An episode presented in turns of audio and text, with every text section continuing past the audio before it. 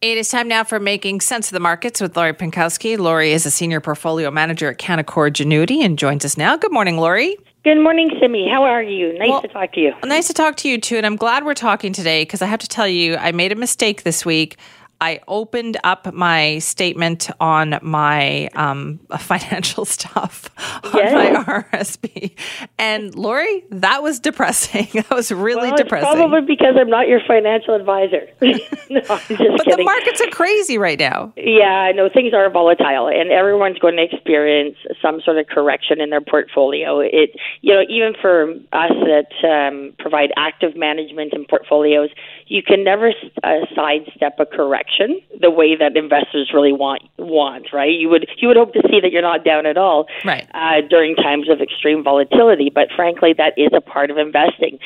And what you, you need to have comfort in, and hopefully, uh, just like our clients do, is one is is that someone is making decisions on your behalf, making changes when necessary, getting out of sectors that are underperforming, raising cash if necessary, right, to uh, impact the downturn. And remember, downturns don't last forever.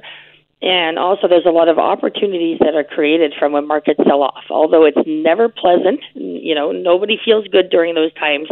Uh, again, they're just a part of investing. And again, as long as you're in solid blue chip companies, um, they tend to come back. But at this time, it's really important during an inflationary environment to make sure you are in the right areas and uh, not sitting on the sidelines. And and even if you're sitting in cash, um, you know, inflation is 6.7 percent here in Canada. So uh, so we can discuss all of that further. Yeah, let's talk about the volatility in the markets that are happening right now. Like, what what would you chart that up to? What is why is that happening? Yeah, so markets, uh, you know, since last week are down kind of five to six percent. If you look at the U.S. markets, they're hanging on to their March lows, which is positive. Like we're seeing a bounce today.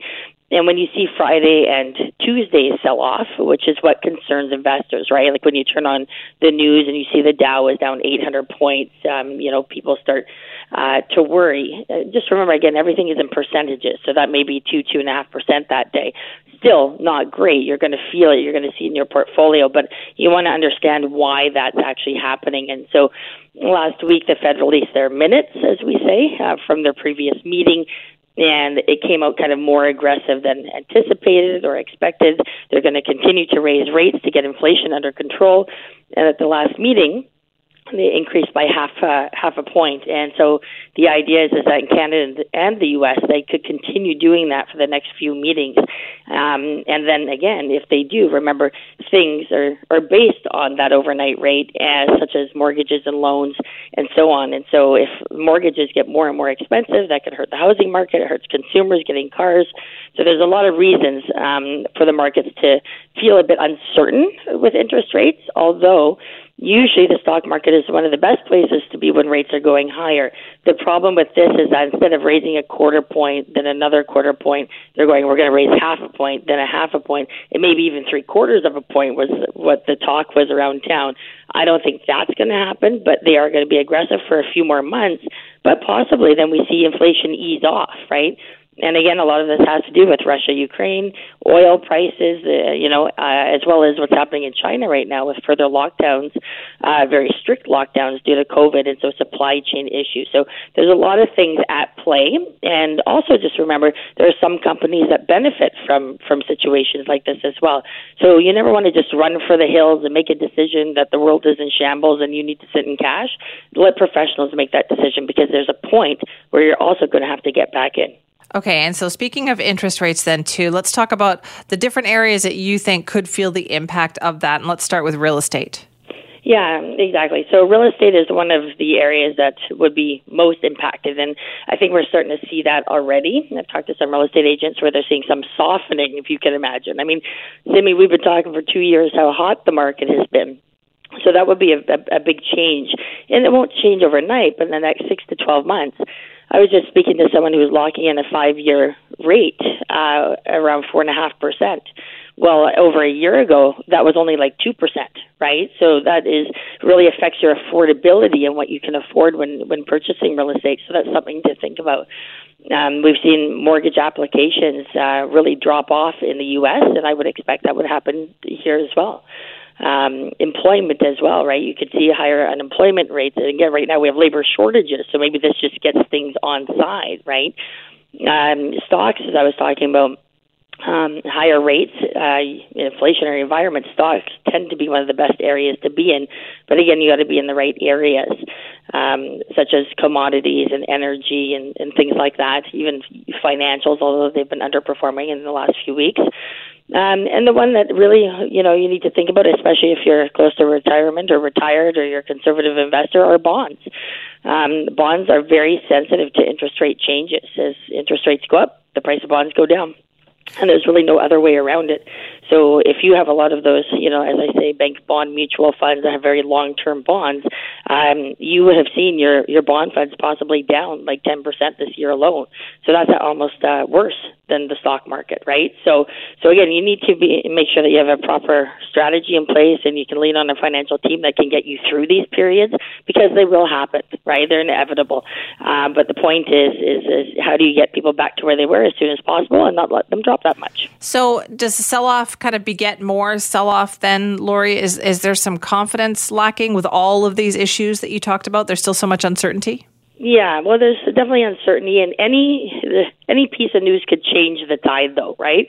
So let's say we get an inflation read that isn't higher, right? That stays the same or is lower. Uh, that could spark um, the markets to move higher, right?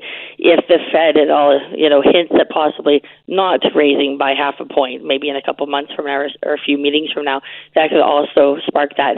Um, the geopolitical situation, you know, the war in uh, Ukraine, you know, if they came to any sort of agreement, again, that seems unlikely right now. But again, these are catalysts that could change the market within a day or two, right? So again, there is a lot of risk to being out of the market during these kinds of times completely as well. And and we get that. So when we go through this, we're like, okay, what stocks do we think may not perform? For example, we sold Canadian Tire just because, again, if the housing market is affected, maybe that's not where we want to be, right? But when I talk about staying invested during times of volatility, um, you know, over the course of the last 10 years, if you miss the best 20 days, you had a negative return for that decade, right? You don't know when markets are going up or going down. Um, and emphasis should really be on the quality of your portfolio um, or the types of bonds or bond funds that you have as well. Again, just being in the right areas. Remember, the economy grows about 85% of the time, and we're seeing very good earnings coming out right now, Simi. Um, we had we have a very busy week on earnings, and like Teck Resources, a company a copper company we own uh, blew past expectations. It's up 10% this morning. Visa is up 8% this morning. Microsoft is up 6% today. Again, all based on great earnings. So those are companies we own. So you have to be a good stock picker in this environment um, and just make sure clients are in the right uh, heavyweight uh, companies out there that are doing well during inflationary times. Right. So when, then when you say to people who call you up and are concerned, say, listen, just hang in there, things are going to smooth themselves out. I have uh, what I say is we've already started making changes three four weeks ago. So, you know, even adding staples to the portfolio, right? When we there's a talk of the big R word recession, which again is not happening tomorrow, but maybe in two years from now, you know, start adding um, companies like Walmart or things even like Dollarama when people are looking for deals because the cost of things have gone up so much, right? So that's the way that we took the portfolio, even Ross stores in the U.S. So, so again, it's about making changes, and so they can call, and I'm happy to talk to them as is my team um, but the fact of the matter is, we're making changes, you know, before they're even thinking about it, and even raising cash um, and selling off any positions that we think aren't going to perform in this environment over the next three months. But remember, the markets will change again, and they will move higher.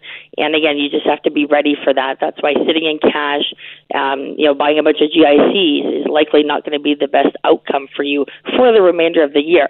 Remember, this two or three month period that you're going through is going to be a blip on on your portfolio uh, when you look at investing for the next three, five, ten years, right? So this isn't um, something that's going to destroy your retirement or something like that. So that's my opinion, and you know I've been doing this for 20 years, and I've managed people through many, many serious situations and uh, come out the other side no problem. Uh. It's just sometimes it's a little painful for a few months going through it. exactly. But I feel better after talking to you. So, Lori, thank you for that. I'm glad we had this chat. Us and our closest 40,000 friends.